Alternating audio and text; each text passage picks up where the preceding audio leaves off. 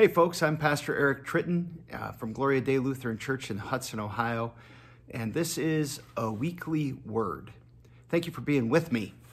Uh, one of my goals for a weekly word is to take some time to look at how we live the Christian life in light of God's word. And during this season of Lent, part of how we're doing that is by looking at some ideas around devotion. And to get into this topic, I, I want to just you know, start with a little bit about me. Uh, some of you may know that I grew up in northern Michigan. Uh, a little town, a little village called Brethren was where my family and I first lived.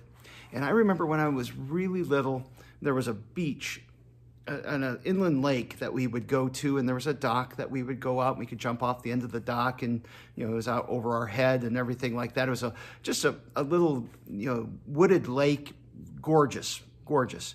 Um, but in the 1970s, you know, I do remember when we would go there that there would be pop cans and beer cans strewn all over the place. And I think it was sometime in the 1980s that Michigan passed a deposit law on cans. And it was amazing to me how all of a sudden, after that deposit law was passed, uh, a lot of beaches, including the one that I went to in Brethren, and a lot of the ditches that you would drive along, um, they got cleaned up. And, and, there was no longer this grotesque litter all over the place. And I, I tell that story to lead into uh, the idea of devotion to creation. Uh, there are Christians who are very much devoted to um, enjoyment and care of creation. And this is something that Christians are not generally well known for. We're not generally well known for taking good care of the earth. Uh, we're not well known for our, our care for or concern for the creation. And I think that's too bad. You know, in some parts, this is a stereotype that has been placed on us, but there's also a bit of truth in it because some of this flows from a sense of living in a world that is penultimate. We, we understand that, that this world does not last, it is going to end. And there are Christians who have taken a rather cavalier stance toward how we take care of the world, uh, the things that we use, and the way that we, we are, are stewards of this, uh, this world and this creation. Um, you know, and with that, there's also the sense of uh, uh, not needing to take care of something that isn't going to last forever. And, and that's too bad. That's not a, really a biblical stance. This also partly comes from uh, the way that politics have infiltrated the church. You know, I think sometimes we're more informed by our political stance than actual Christian doctrine. And this is sometimes the case when we talk about how do we care for the earth. And sometimes we're more moved by our political allegiances than we are our, our teaching in terms of what the scripture actually tells us. Now, the Bible teaches us that God is the creator of the world and everything in it. And as he teaches us that God created all things, it also teaches us that we are his creation, along with everything else that we see around us, including the, the trees and, and everything else that you see in the backdrop behind me here. Uh, we are a creation who receives the creation around us with gratitude. And there's definitely a, a, sense of stewardship that we have an accountability, a responsibility toward our fellow creatures to use those world rightly and, and to, to care about the people that uh, and, and the things in this world. This, this world, it is true that this world is ending. And we live here as aliens and strangers. This, this world's not our, our home we know that a, a, home has been prepared for us by our Lord Jesus, and someday we will go to be where He is. We are people who have been given, in a sense, a, a promised land, a promised home, and we look forward to that. That being said, uh, Jeremiah 29, verse 7, gave wisdom to the Israelites when they were exiles living in Babylon, and God urged them to seek the welfare of the city where you have been sent to exile, and pray to the Lord on its behalf. For in its welfare you will find your welfare. Taking good care of the earth, taking good care of the creation, uh, it, it's good for us too.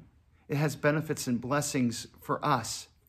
And, and not only that, when we take care of the creation, this is one of the ways that we can love our neighbors as ourselves because when we love our neighbors, it can undergird this devotion to creation because we want people to experience the good, beautiful uh, blessings that come from nature, from the creation.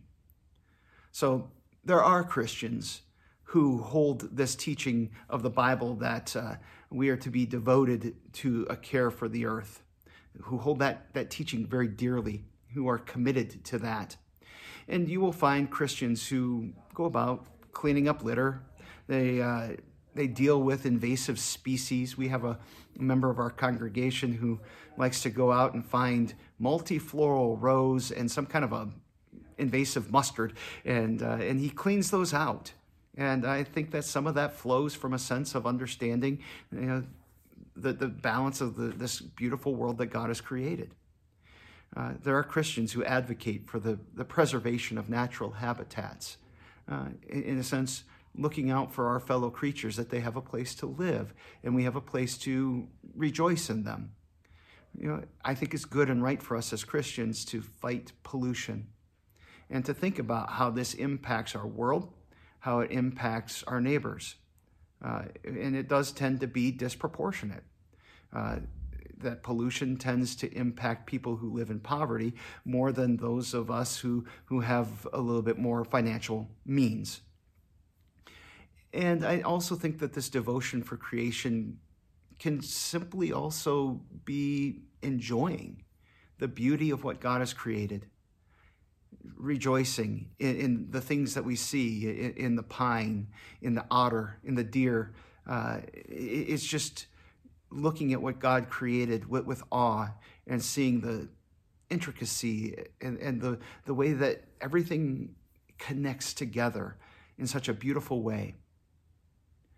Uh, there is a season of the church year, a couple of, of holidays, I guess, it may, might, might be a better way to say it, uh, where the Christian church has historically focused on creation. It's a time of the year that's called Rogation Tide. Uh, Rogation Tide technically is April 25th. Um, and this is one of those holidays that was set to replace a, a pagan holiday. Uh, there was a pagan holiday called, uh, I'm going to probably not say this right, but uh, Rabagalia, and it was a, a, pagan ceremony in which a dog was sacrificed that we might have good harvest. Well, uh, the Christians put a rogation on that, a, a, time of, of prayer and a time of fasting for the sake of, of the creation.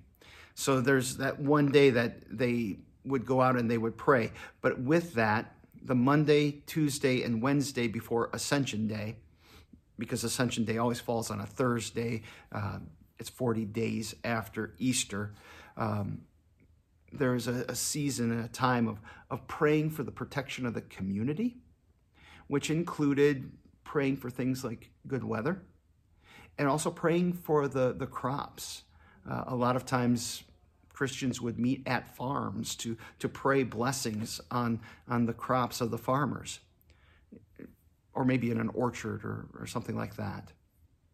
It, it's good for us to see ourselves as creatures. It's good for us to see ourselves in connection to the rest of creation.